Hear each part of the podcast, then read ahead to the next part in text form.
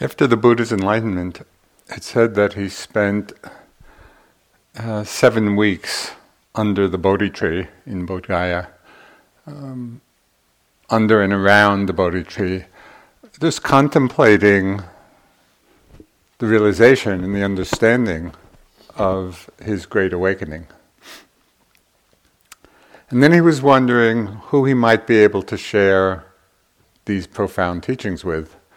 And he thought of the five ascetics with whom he had been practicing the ascetic mortifications, disciplines, uh, for many years. And he thought uh, that their minds would be ripe to hear and understand these teachings. So he journeyed on foot from Bodh Gaya uh, to Sarnath. And it said it took him um, about six how long did it take him? six weeks, not six days. I have it all down here. Uh, so he, he walked uh, for six weeks from Bodh Gaya to Sarnath, which is a small village across the river Ganges from the city of Benares, uh, sometimes known as Varanasi. And on the first, on the full moon of June, uh, he gave his first discourse to these five ascetics. And it's the discourse in which he outlined uh, what Jill mentioned last night uh, his teachings, which is known of the middle way.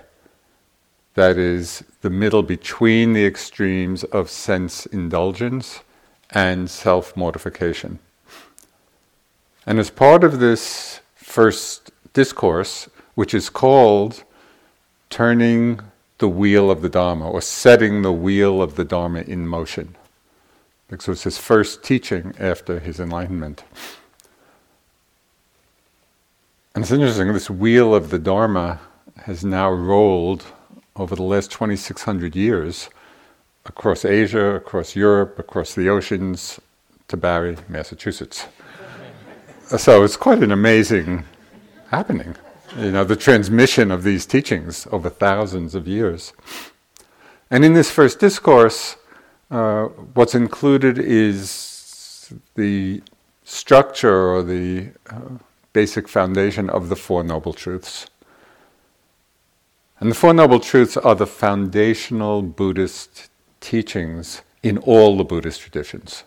I mean, this is, this is what's basic and in common. Uh, in all the traditions, in Theravada, in Mahayana, in Vajrayana. They all center in one way or another or elaborate these Four Noble Truths.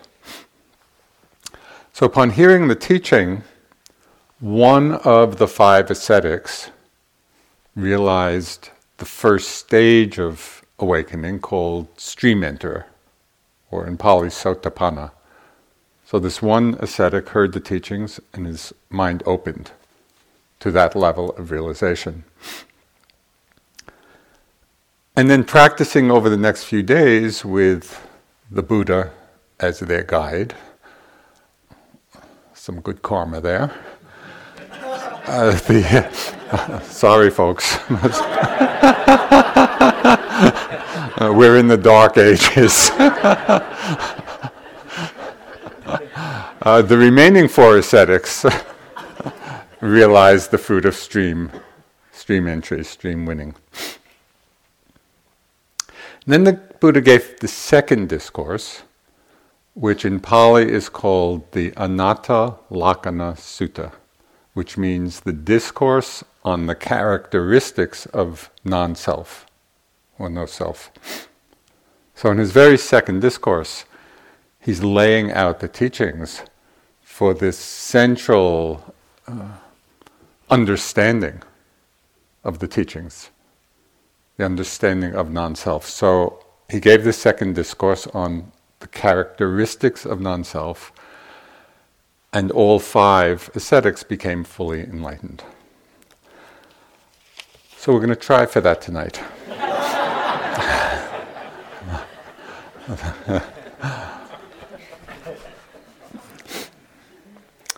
So the teachings on non self is really at the heart uh, the heart of the teachings. It's really critical and central and essential, you know, in the Buddha's understanding of the path to awakening.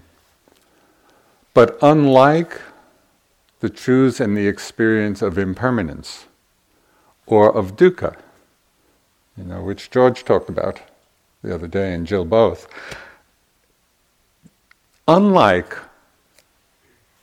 the understandings of impermanence and dukkha, which are obvious and not easy, not, not difficult to understand, even if we don't fully realize them yet.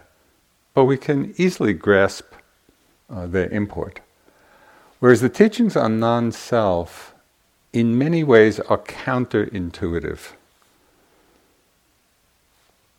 They run counter to our common sense, everyday understanding of who we are because we live our lives and we've been taught and grow up with a very strong sense of there's a self here who's experiencing, you know, life's experiences. And that's hardly questioned. Certainly, there's not nothing in our culture, or even particularly in Western philosophical traditions, that even remotely refer to this idea or understanding of non self.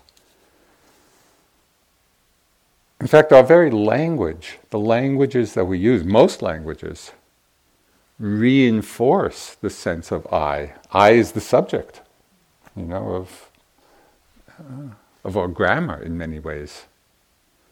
So we're continually reinforcing the notion that there is an I who is the subject of all experience. So It's no wonder that when we hear non self, what can that possibly mean? So the Buddha went on to explain it and to really show us how we can begin to open to this understanding for ourselves.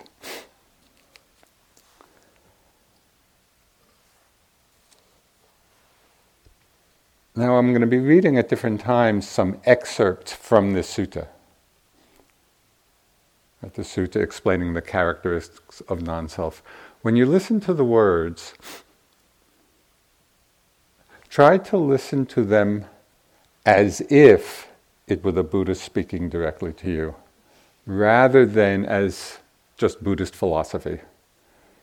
Because if you're listening to it as Buddhist philosophy, very easy for the mind to get in. You agree, you disagree, it's not that helpful because it's all on the intellectual, conceptual level.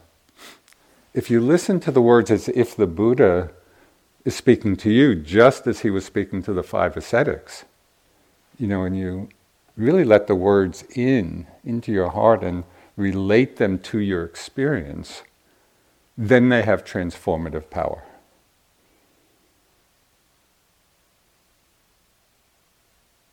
And maybe there will be five or six or a hundred enlightened beings at the end.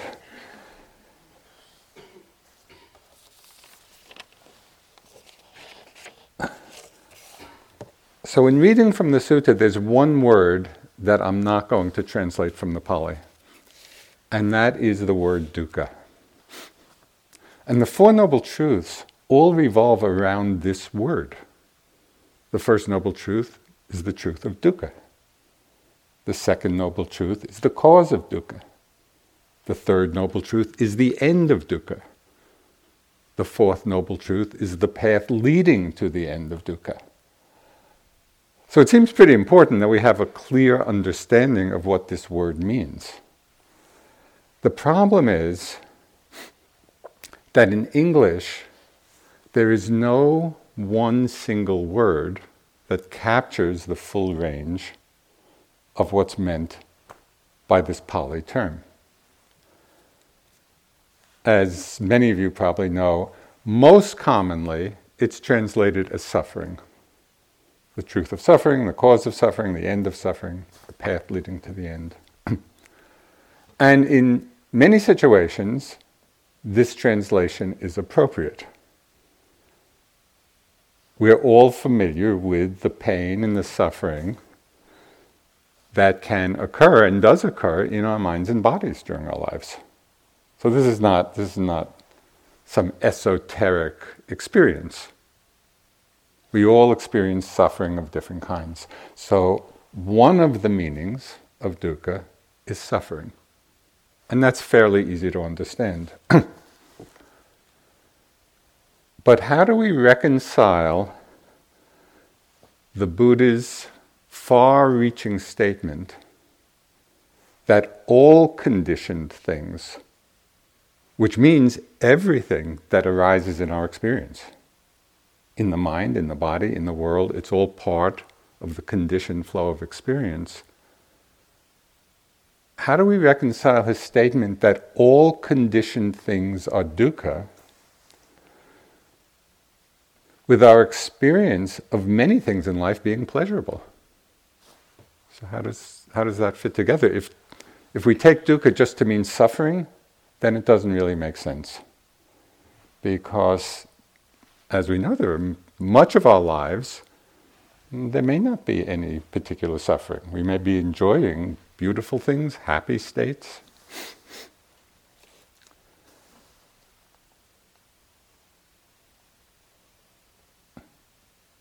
Hear words other than suffering may more fully convey what dukkha means. And it's important to understand this because then we can enter into uh, this discourse and be receiving the full import of what the Buddha is trying to say. So, words like unreliable, dukkha meaning unreliable, or insecure, or ultimately unsatisfying. These terms more completely encompass what is meant by the term dukkha. So when the Buddha says all conditioned things are dukkha, it's not that they're always suffering, but they are always unreliable. They are always incapable of giving lasting fulfillment and satisfaction precisely because they don't last. So, in this understanding of dukkha, already we're beginning to relate to it more, or relate it more to our life experience. No matter what's arising, may be very pleasurable, and it may be things that bring us a lot of happiness. So, even in the enjoyment and even in the happiness, we can still understand the dukkha aspect of them as being unreliable as being not capable of ultimately fulfilling us. So when you listen to the words, the Buddha's words from the sutta, and you hear the term dukkha, keep in mind this more expansive meaning. It doesn't simply mean suffering, although that's one aspect of it. It also means things, all things are unreliable or ultimately unsatisfying, and that this, this can apply and does apply, and we should investigate for ourselves to see if it really does apply in our lives, can apply to every aspect of our experience. It is this understanding of dukkha, the unreliability of phenomena, and sometimes painful you know, some, some of the experiences are suffering, so that's included in it. But it's in understanding the expanded version that we can begin to see the connection between our experience and realization of dukkha and of anatta, or not self. There's a very intimate connection between these two aspects.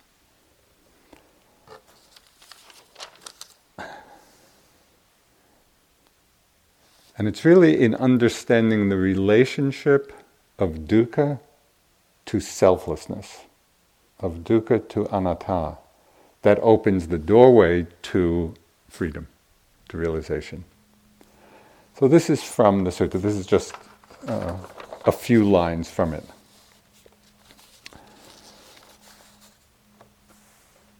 So, usually discourses, uh, they introduced with a um, a little preface. On one occasion, the Blessed One was living at Benares, Varanasi, in the Deer Park in Sarnath. And there he addressed the bhikkhus of the group of five. Remember, these are the five ascetics. The second discourse. He said, Bhikkhus. Venerable Sir, they replied. The Blessed One said this. Just one little note on the term bhikkhu, which is often translated as monk or bhikkhuni, nun. But in this context, bhikkhu also has a bigger meaning. And Bhikkhu Bodhi, who's the great translator of our time of the text, he commented that bhikkhu, in its broadest sense, means anyone who is walking on the path. So, in that sense, we're all bhikkhus and bhikkhunis. Right? We're all on the path, walking it. So, when the Buddha says bhikkhus, he's really talking to us all. So, you should hear it that way. Bhikkhus, form. And by form, what's meant the physical body, the physical material elements this is what's included or what's designated by the term form. So you might think, just most easily, you might think of it as the body, but it's really all physical elements. Because form is non self, or body is not self. Were form self, then this form would not lead to affliction. And it would be possible to determine let my form or my body be thus. Let my form or body not be thus. But because form is non self, it leads to affliction, and it is not possible to determine let my form be like this, let my form be not like this. Okay, so I'm going to unpack that a little bit. It's really very simple, but the language, you know, may seem a little archaic. here the Buddha is highlighting two aspects of the relationship between dukkha and non self. First, he's saying that the elements of the body lead to affliction. So, if we're really self, we, ge- we generally don't take those things that lead to affliction and suffering to be I or to be me but the elements of the body do lead to affliction. And second, these elements, these physical elements, are ungovernable. They are ultimately not subject to our will. So he's saying the body doesn't respond to our commands. Let my body be like this. Let it not be like this. It's not like that. The body is following its own natural laws. So, in two ways, it leads to affliction, and the elements are not governable according to our will. That seem clear? Those are two pretty straightforward statements. So, we need to investigate this for ourselves. Again, not hearing it as Buddhist philosophy, but seeing, is this true? You know, in my own experience, is this true? And to see how these two aspects of leading to affliction and not being governable, ultimately, how these play out in our lives. So, question is how do the physical elements lead to affliction? Not hard to see, even if very often we don't like to acknowledge it. We can really see the afflictive nature of the elements, what we call the body, in some of the very ordinary activities of our daily life. There is the affliction of hunger and thirst. But we don't often recognize this because for most of, for most of us, these afflictions are easily remedied. Right? We're thirsty, we take a drink. We're hungry, we take some food. But it is precisely the dukkha of the elements that leads us to these remedies. Why do we take a drink? Because there's some kind of suffering of thirst. Why do we eat when we should? Because there's the affliction or the suffering of hunger.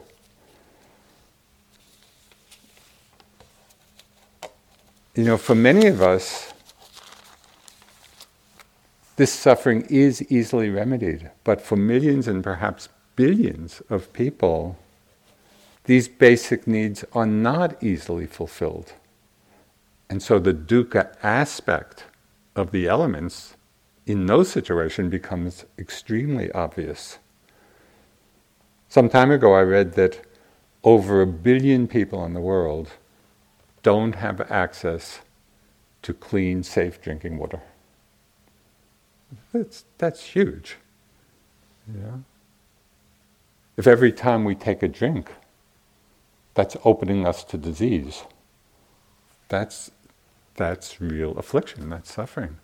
Or one other thing that was part of that same article, it said that millions of women over the whole world often have to walk three or more miles a day to carry 25 pounds of water, just to get the water, to drink and to bathe and to wash.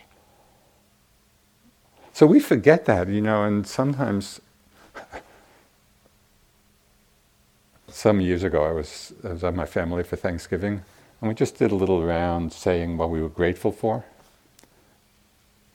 And one of the things that came to mind, I was, I was coming from the three month retreat uh, teaching, and the fact that water comes out of a tap, the fact that most of the time we can get hot water out of a tap.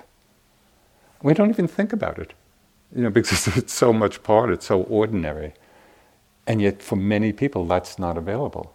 And when it's not available, it becomes very clear that there is hunger and thirst are real bodily afflictions. There's suffering involved in this.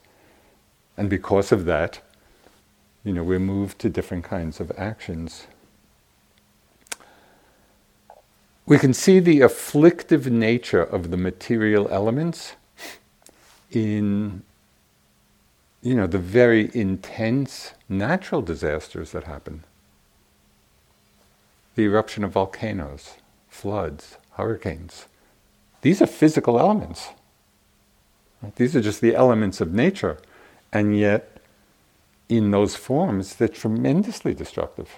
You know, we've all seen the amount of suffering caused by the impact of those elements.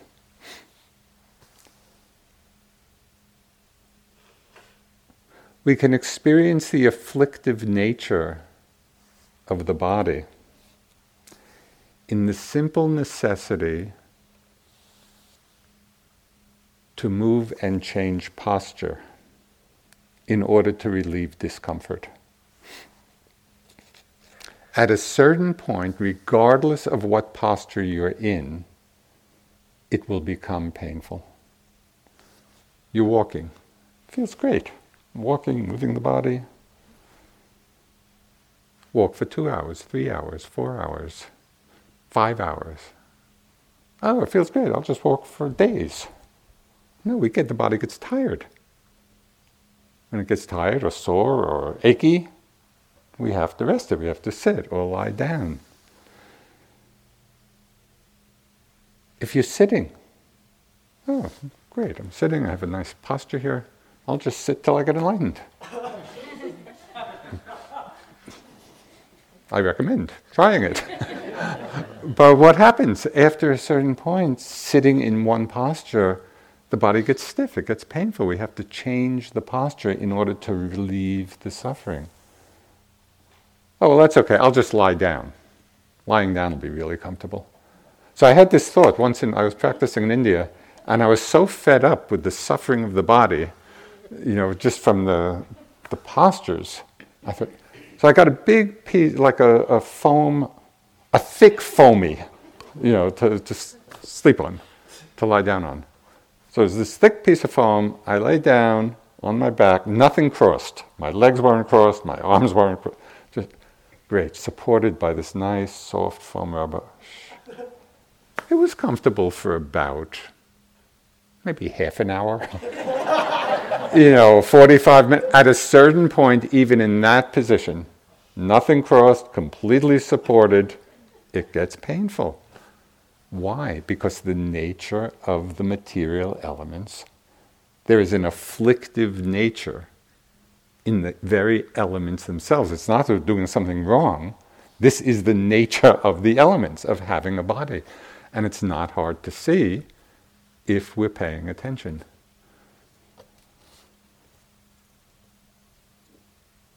You know, there's a, there's a little catchphrase which would be very interesting for you to apply in your practice as a tool of investigation.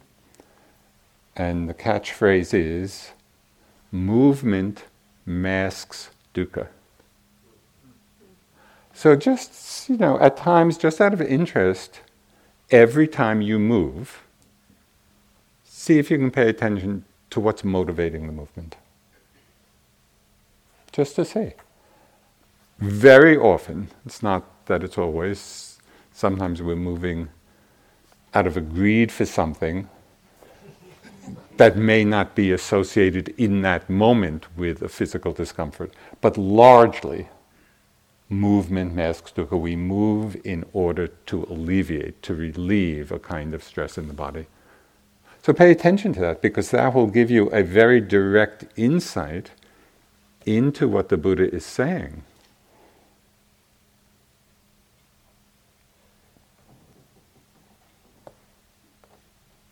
Because because form, the body, is non self, it leads to affliction. Right? Because it's just following its own laws. It's not, it's not that it's subject to our will.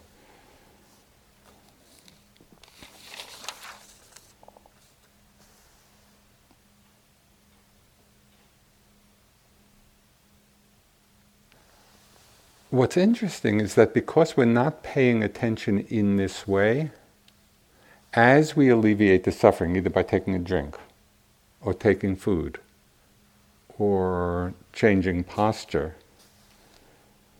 we confuse how movement masks dukkha with the belief that we're in control of it. You know, that I'm in control of whether the body feels dukkha or not. You know, and we're not the very na- it, it's it's obscuring the nature of the elements themselves but at some point or other the ungovernable nature of these elements even though we can make these various moves to mask the dukkha at some point the nature of the elements the afflictive nature becomes obvious and unavoidable. Now, probably we would all like to stay young and healthy with a vigorous, active body that can accomplish everything we'd like it to do. But the body is not obliging us in this way. Quite without our agreement, the body ages and it becomes ill and it will eventually die. It's subject to all kinds of unwished for ailments and diseases. This is the nature of the elements. Again, it's not that we've somehow made a mistake in life, we've taken a wrong turn, and on this turn the body ages and it wouldn't have aged if I had made the right decision. No, it's unavoidable because it is the very nature of the elements. And this is what the Buddha is pointing out to us. And what's so amazing, really, is that when we look, it's completely obvious. And yet, for the most part in our lives, we don't look. We are distracting ourselves from this very basic truth.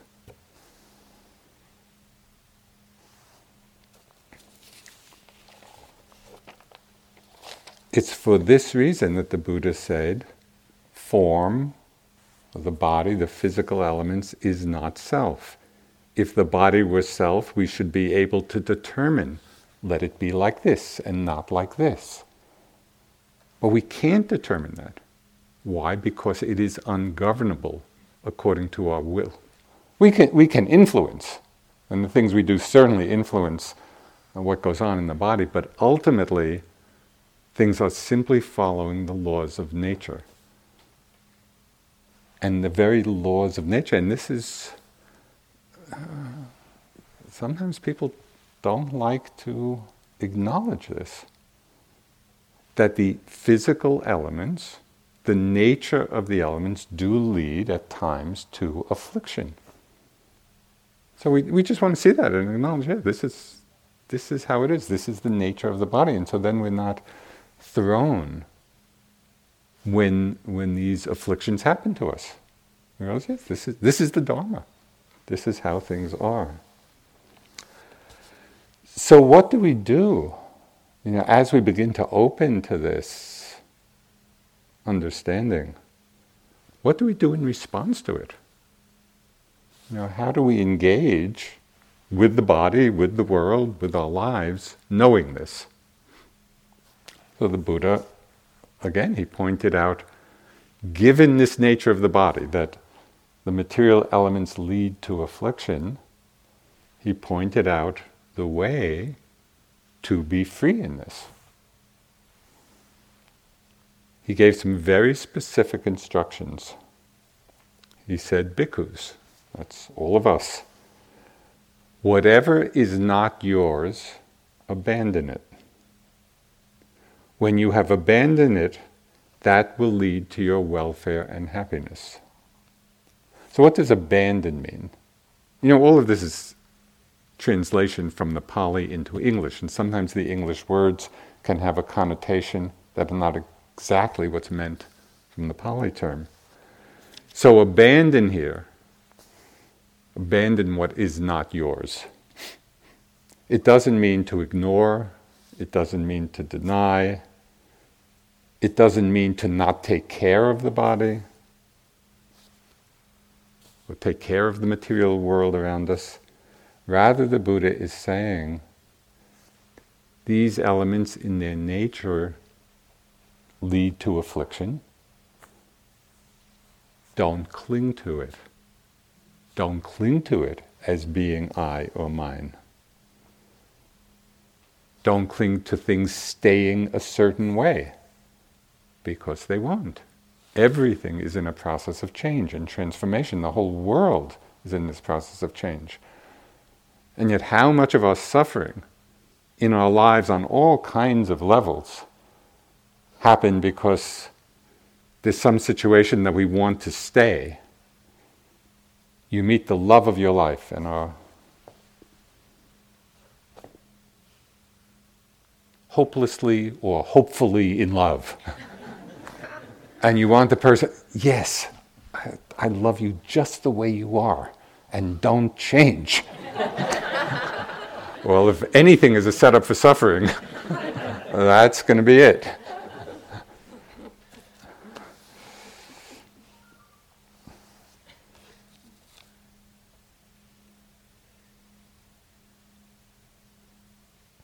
The Buddha is saying, don't cling to any aspect of this process because things are going to change and not always change according to our liking. Sometimes it will, but sometimes it won't, and we don't necessarily have control of that.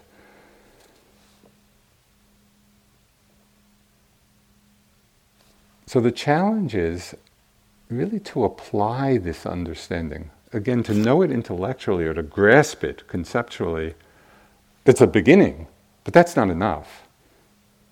We actually have to apply this understanding in how we're relating to the experiences of our body, of our mind.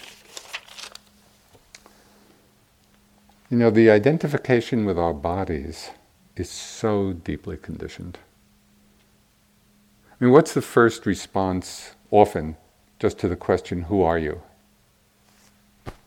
This is me. This is who I am. It's like we point to our bodies. Right? We, we so deeply, it was so deeply conditioned to take the body to be me, to be self.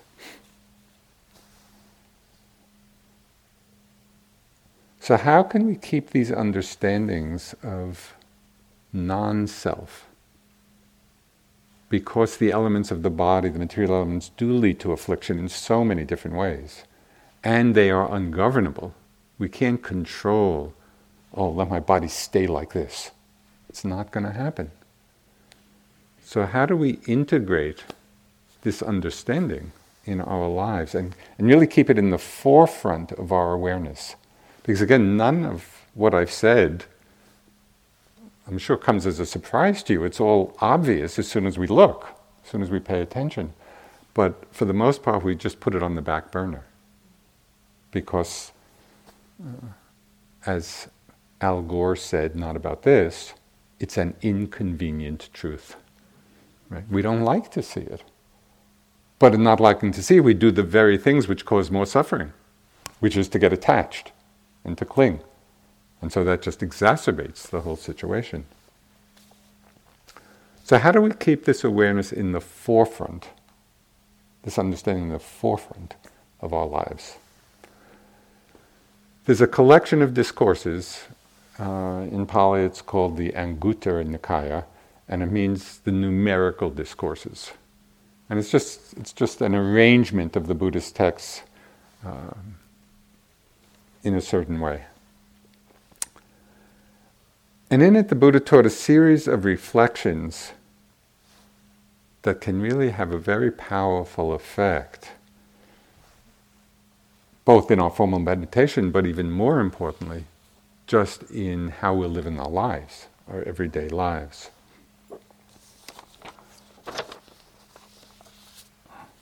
Bhikkhus there are these five themes that should often be reflected upon by a householder or one who has gone forth. What five? One, I am subject to old age. I am not exempt from old age. I am, too, I am subject to illness. I am not exempt from illness. So as you hear these reflections, just is this true for you? Could you say this to yourself and really be connecting it to your experience? I am subject to illness. I'm not exempt from illness. I am subject to death. I am not exempt from death. I must be parted from everyone and everything dear and agreeable to me. Yeah. How often do we reflect on that? That one way or another we are going to be separated from everybody we love and everybody that's dear to us. And I'm not exempt. I am the owner of my karma, which means I am the owner or the heir of my actions. I have karma, actions as my origin, as my relative, as my resort. I will be the heir of whatever karma, actions, good or bad, that I do. So this is powerful. It's what I referred to in my talk the other night the understanding that what we do matters. Our actions of body, speech, and mind bring about results. We are the heirs of our own actions and the motivations behind them. So, frequently practicing these recollections I am subject to old age, I am not exempt. I am subject to illness, I am not exempt. I am subject to death, I am not exempt. I must be parted from everything I hold dear, and I am not exempt. I am the heir of my actions. So, keeping in mind, and the Buddha is suggesting to reflect daily, that these are five daily reflections. They are a wake up call for us to what is true. So it's not something fanciful and it's not some metaphysical proposition. The Buddha is pointing us to some very obvious truths of our lives, but ones that, for the most part, we don't really spend much time contemplating. And probably if you spoke to somebody who was not involved in some kind of practice like this, and you said you're contemplating old age, illness, and death. They, they would you know, why would you want to do that? That's, that's morbid. It's not morbid at all. It actually is, we are connecting with what is true. Krishnamurti, the great Indian teacher, and uh, he said, It is the truth which liberates, not your efforts to be free. So, really, our efforts are to see what is true. And in the realization or the seeing what is true, that's what liberates us. Now, what's really strange, I've, I've noticed this so much in my own mind, having done these reflections somewhat. You know, I'm subject to illness and I'm not exempt. I've just seen in myself so often when I'm feeling well and energetic, and then I begin to feel some, you know, scratchy throat or the cold coming on or whatever, some illness. There very often is this moment of, hmm, I'm not sure whether indignation is too strong a word, but it comes out of the feeling that I am exempt. Why should this be happening to me? so it's really striking to me how, even though on one level we know that this is just the nature of things, this is the Dharma, we still do feel exempt. You know, oh, yeah, this is true for everybody else, but somehow I'm in a special category. Somewhere deep inside of us, at least in me, I can see that attitude. So the reflection, the recollection just keeps reminding us that we're not exempt that this, this is true for all of us.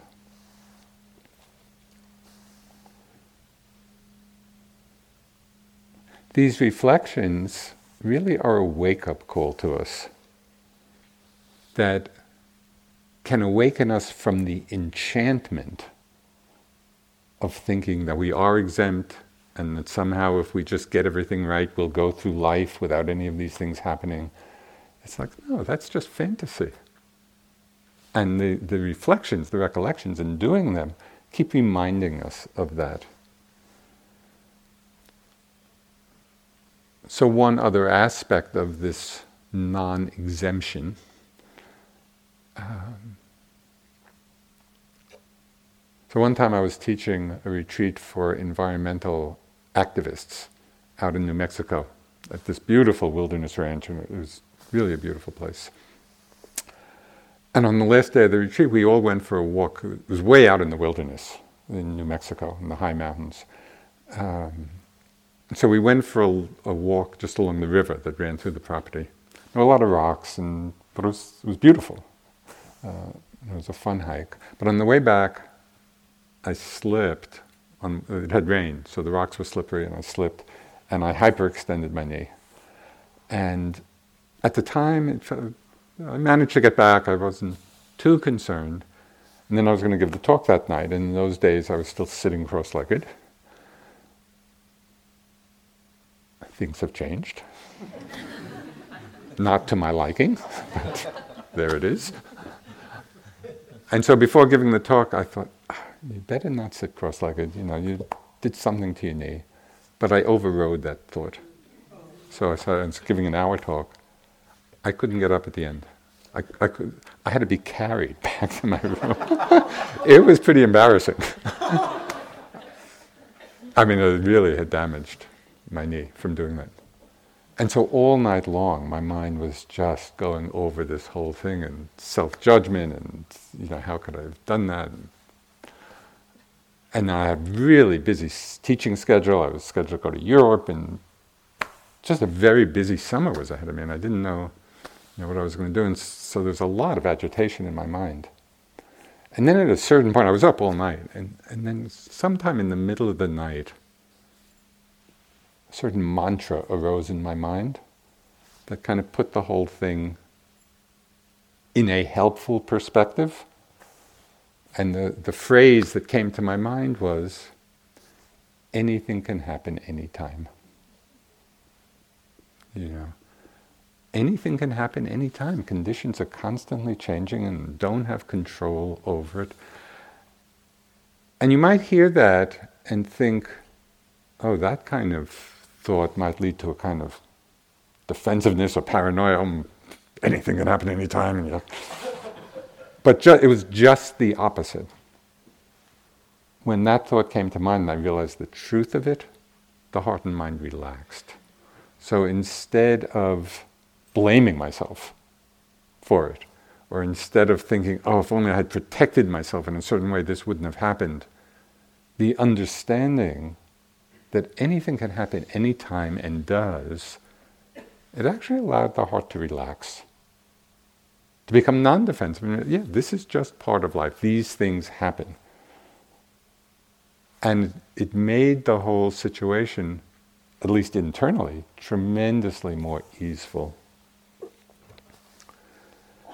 So, in a very similar recollection, the Buddha he offers a reflection that reminds us of the universality of these experiences.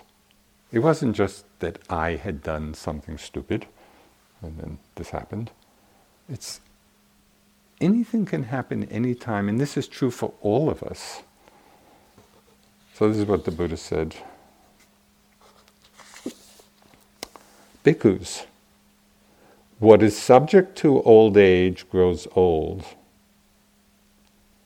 When this happens, the noble disciple reflects I am not the only one for whom what is subject to old age grows old.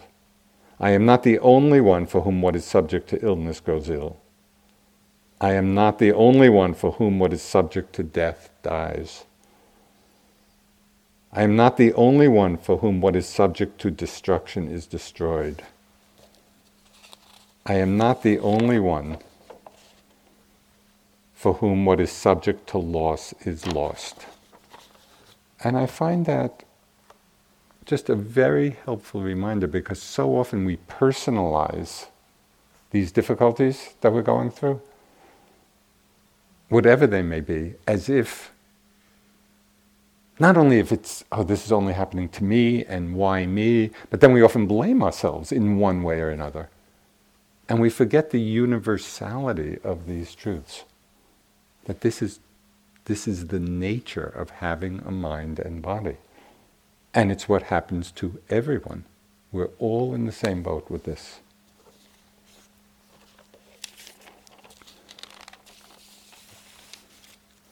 So we really begin to understand that our life situations, whatever they may be, and we all have different conditions, but they're really not unique. You know, we share so much. We are all part of this great matrix of life and death and creation and destruction. You know, this big picture of what being alive entails. And when we take this big picture and see that it's universal, it really opens the possibility of relating to it in a wiser way and in a freer way. So we come to realize both the aspect of non self that is dukkha, and that's the aspect where the elements lead to affliction, where it's not governable. Right? So that's the dukkha aspect of non self. But there's also an aspect of non self that is freeing, that is ultimately freeing. And this is why this realization, you know, of the Buddha is, is so powerful for us. It's really the, uh, the heart of what makes liberation possible.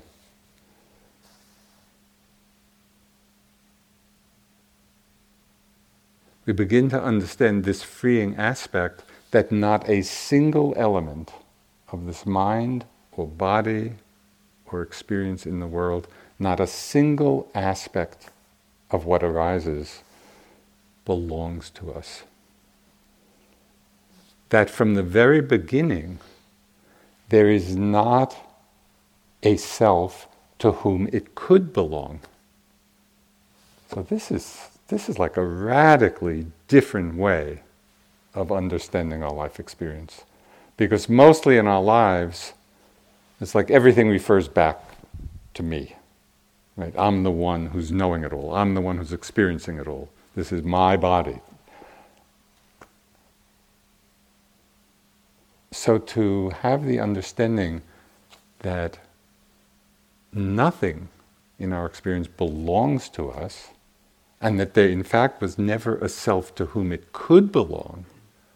So instead of this, referring everything back to me, we begin to experience life like this, where all experience is arising and passing by itself, but there's no self referential aspect to it. Experience is just what it is.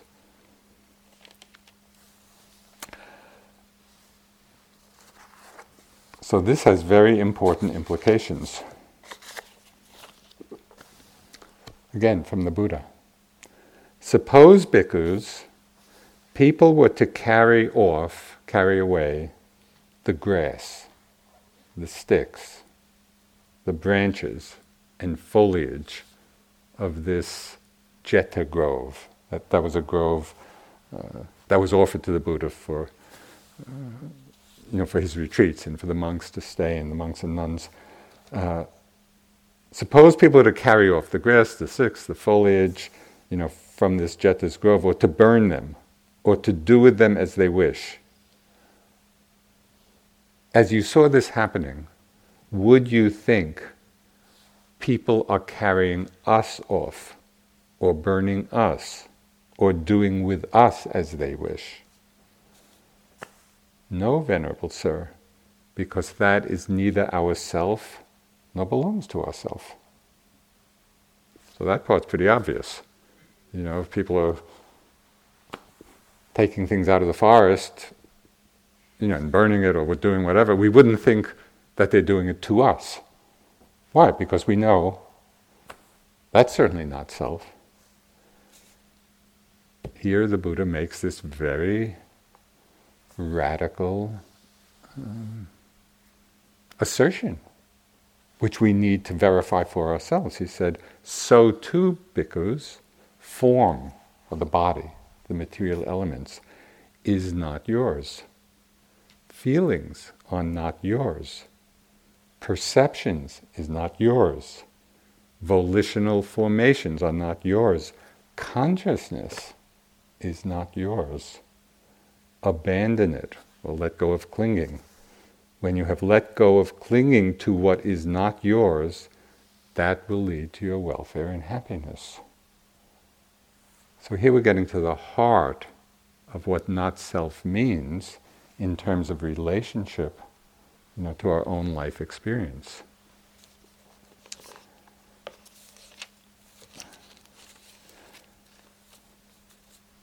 So the question is given all these teachings about impermanence and the ungovernability of the elements and of non self, why is the sense of self, the view of self, the concept of self so strong in us? If it's not true, and the Buddha is saying, it's really a misperception. We're misperceiving things. If it's not true, why is it so universally and so deeply conditioned in us?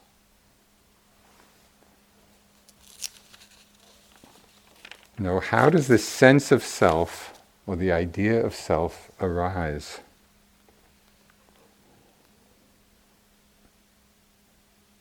So when we observe the body, that most of us take to be who we are. This, this is me, this is the body, my body. When we look at it more closely, not superficially, we see that what we're calling the body is a collection of different systems. There's the skeleton, you know, made of bones. And there's the circulatory system and all the blood vessels. And there's the nervous system, know, all the nerves running through the body, and the organs, so when we begin to really look deeply at what the body is, we get a very different picture than our usual perception of the body. You know, seen in this way, we probably would not say, the gallbladder is me. I'm the gallbladder. or I'm the liver. Unlikely. Yet it's so strange. We wrap all of this up very nicely in skin and we become entranced with the package. You know, we're not looking to see what's inside the package. And so we get very, it's wrapped up in skin and we get very attached to the body. And not only to our bodies, to other people's bodies. But how attached would we be if we had x ray vision? Know, if we could really see what's underneath this very nice covering? We might not be so clingy. and of course, the corollary of our attachment to the body or attachment attachment to our own body is the fear of losing it. You know, why do people have fear of death? Because of attachment to the body.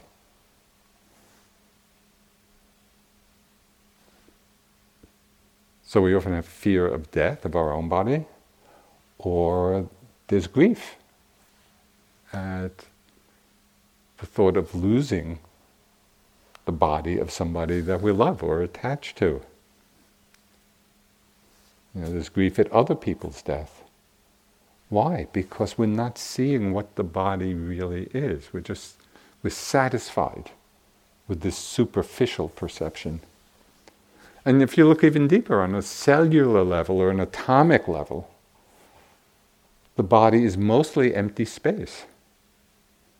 You know, if, if in all of the atoms, the amount of matter in the atom compared to the space between these atomic particle level, the amount of matter is minuscule relative to the amount of space. And so I read someplace, and um, I hope it's true because it's such a startling, it's such a startling statement, and it sounds like it could be true. Uh, and uh, unfortunately, I don't remember the source, but uh, it was in some scientific article. It said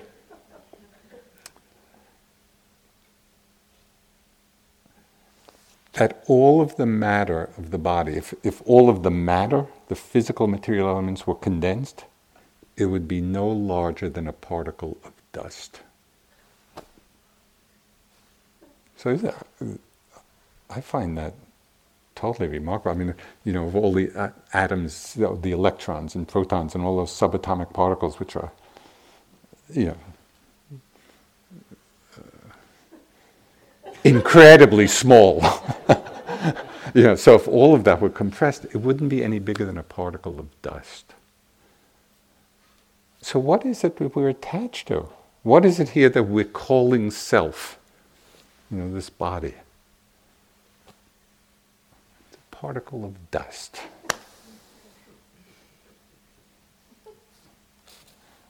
There's a strong sense of self when we're identified with our thoughts and emotions.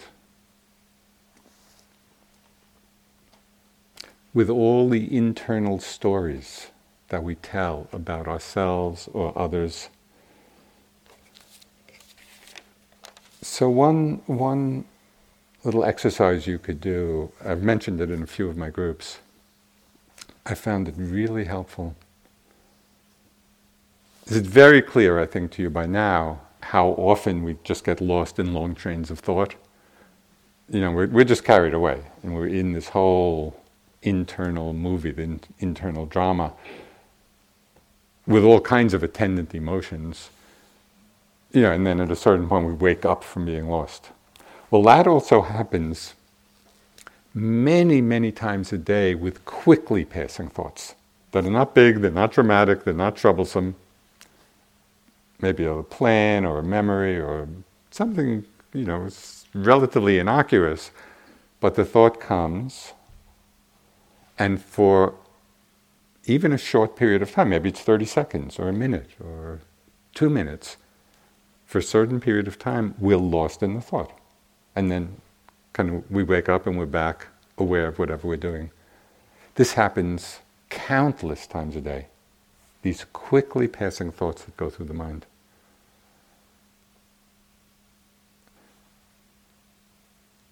It's a great exercise just to set the intention as you move about during the day. This, this can be outside the formal times of formal meditation, where you just have the watch out for those thoughts. You know, so that we become more aware of all those moments when we're dropping into the dream of thought, which often has to do in one way or another with a sense of self. You know, maybe it's a plan and something we're going to do, or a memory of something we have done, or some comment we have. Very often, the content of the thoughts are self referential in one way or another. But because they're not particularly troublesome and they're quick, most of us don't pay much attention to it. We're just going through the day and the thoughts come and go. We're, we're basically ignoring them. It was very fruitful for me in my practice when I began to have the strong intention to keep an eye out for these thoughts. And it was, it was quite remarkable, you know, because then you are really bringing the practice right into the midst of your daily life. Because you can see in all of those situations the difference between being lost in the dream of a thought and being awake, being aware you will have thousands upon thousands of opportunities every day to just notice that. So I, I would really urge you to, you know, begin making that experiment. It was very, very revealing.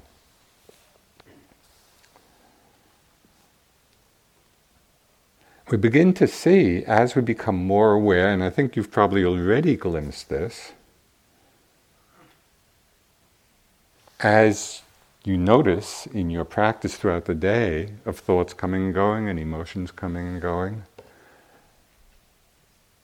that in seeing, in being aware of them as they arise and seeing their impermanence, seeing how they just come and go, we begin to get glimpses, genuine, genuine glimpses and realizations of thoughts not being self and emotions not being self. They're arising out of conditions.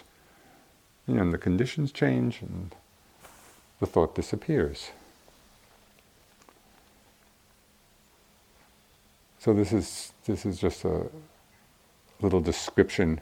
It was from a Tibetan tradition. Thoughts and emotions wander through the mind like clouds, having no roots, no home. And I love that little image of roots and home. Because we often relate to the thoughts and emotions that are arising as having roots. This is I'm thinking or I'm feeling this.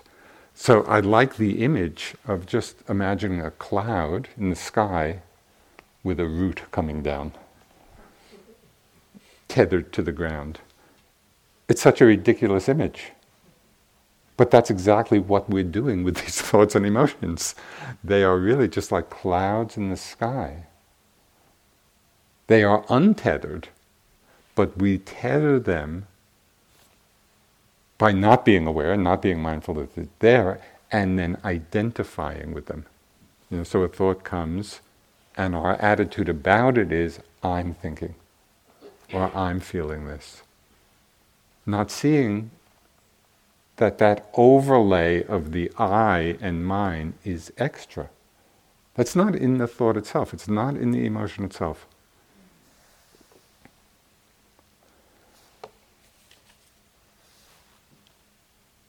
So what we're doing is really we're tethering these internal experiences, you know, giving it a root and tethering it to some imaginary sense of self. We're adding the I and mind to it.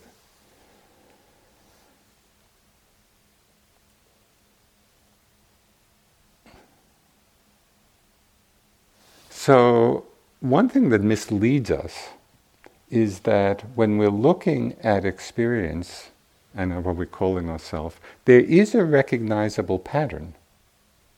You know, so I get up in the morning, look in the mirror, yeah, that's me.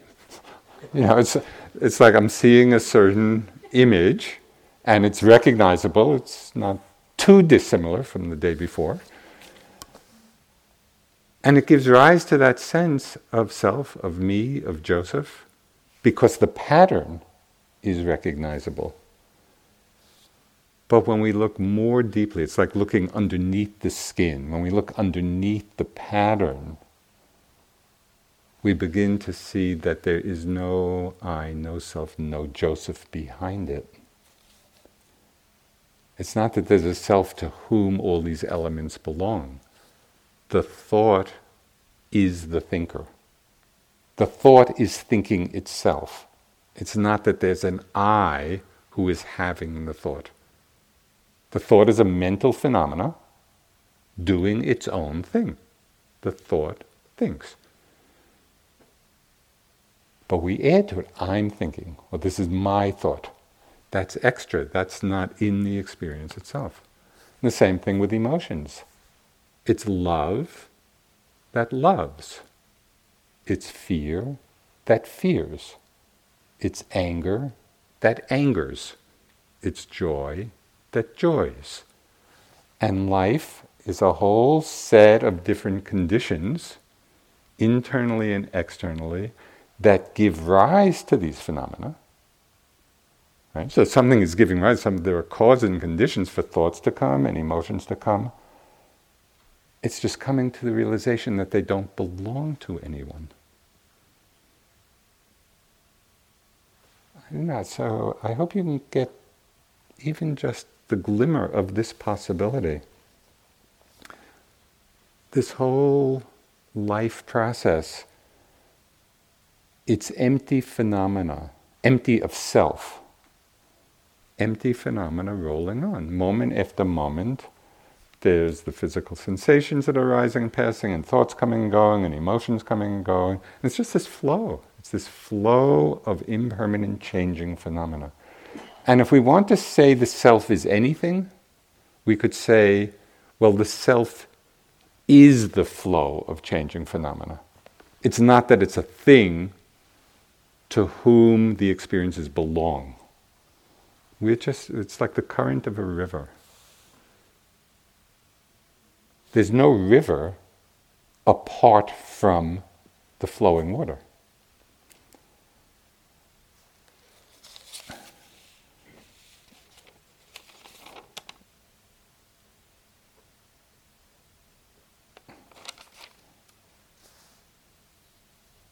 So this most subtle aspect of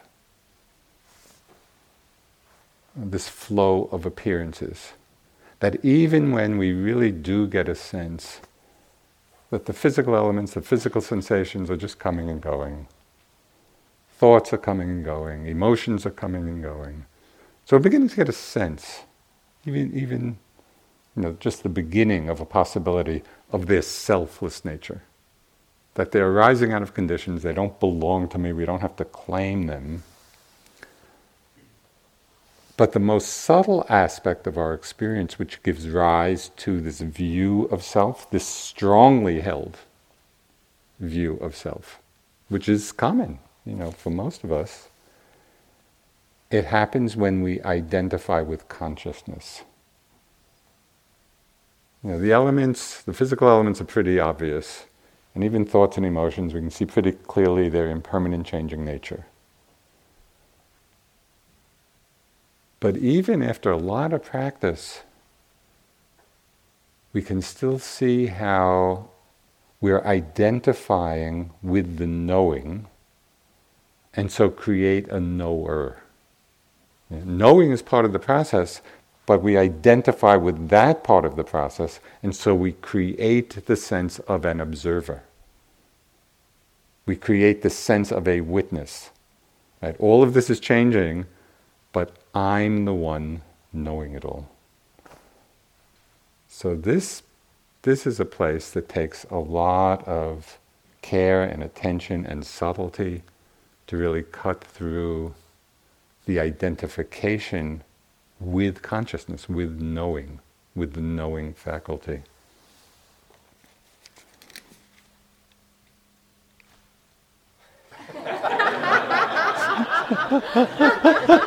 the clock was behind me. well, tonight I'm going to finish because I can't leave it here. It's just too interesting.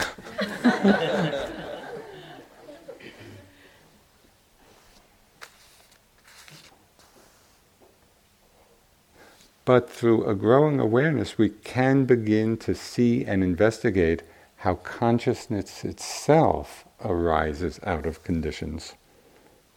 It's arising and changing in each moment. And tomorrow morning, I'm going to offer just a few suggestions and techniques for how to cut through this identification with knowing.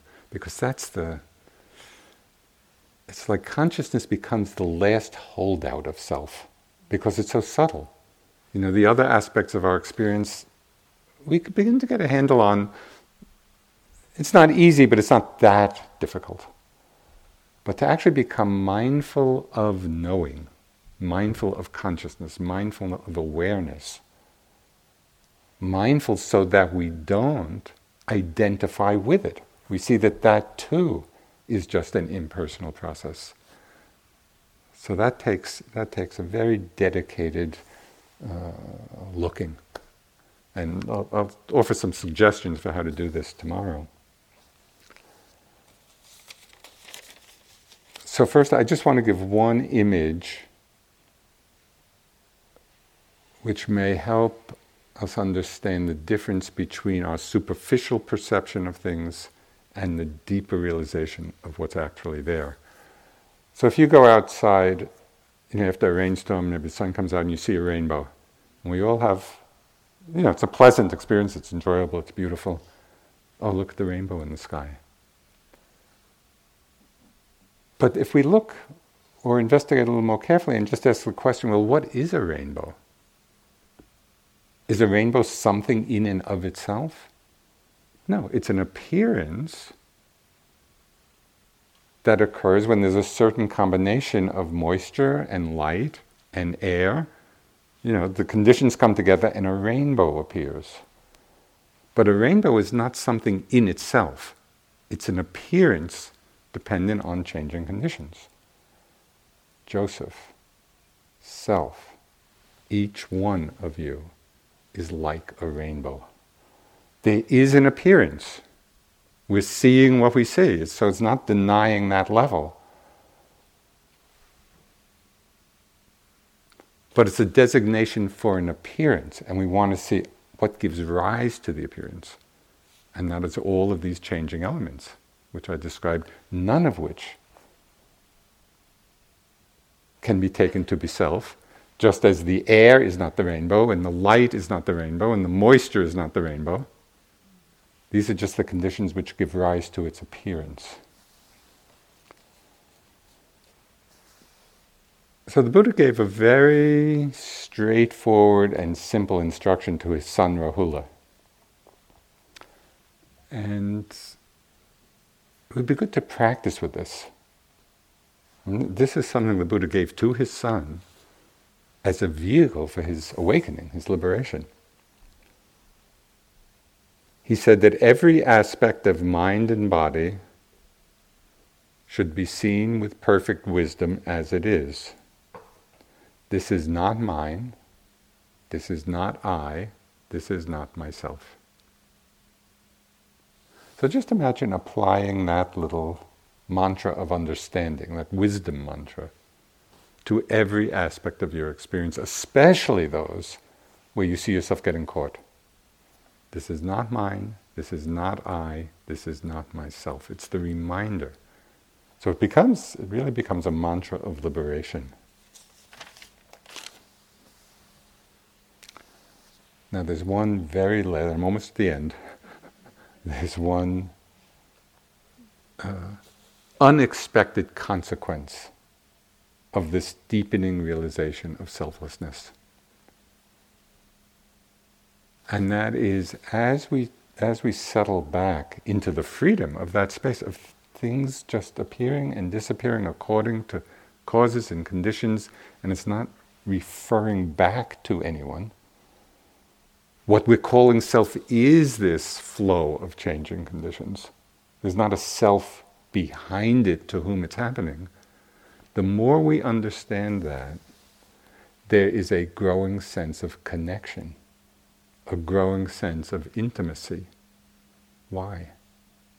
Because we realize that from the beginning, there was no one there to be separate.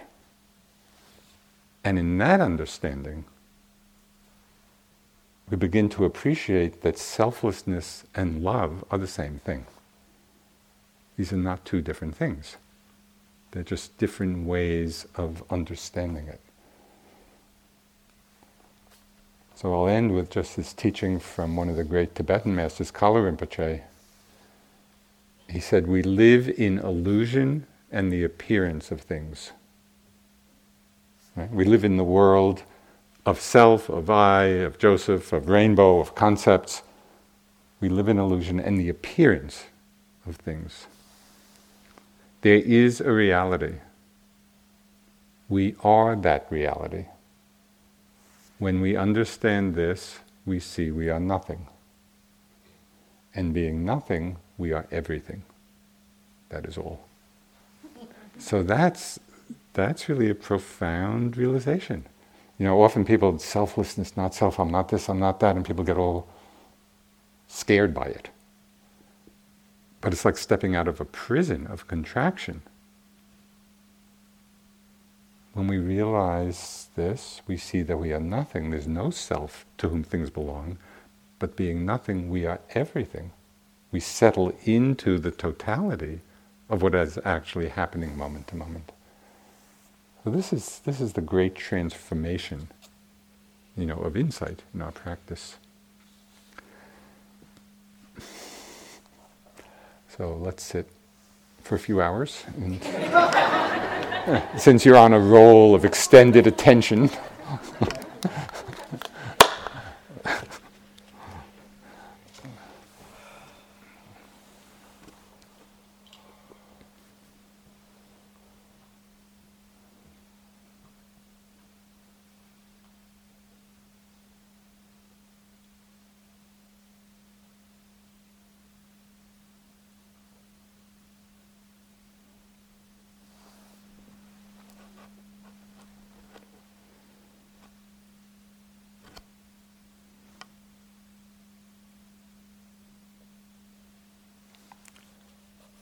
before I ring the bell,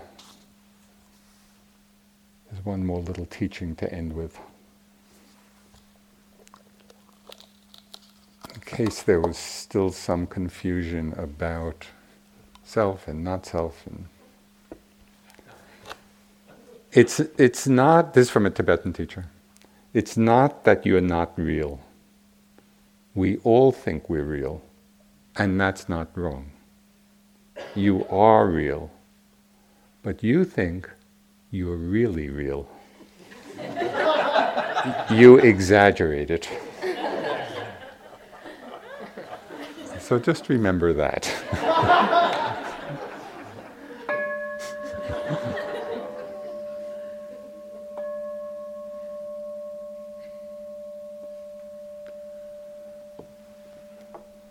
real, but not really real.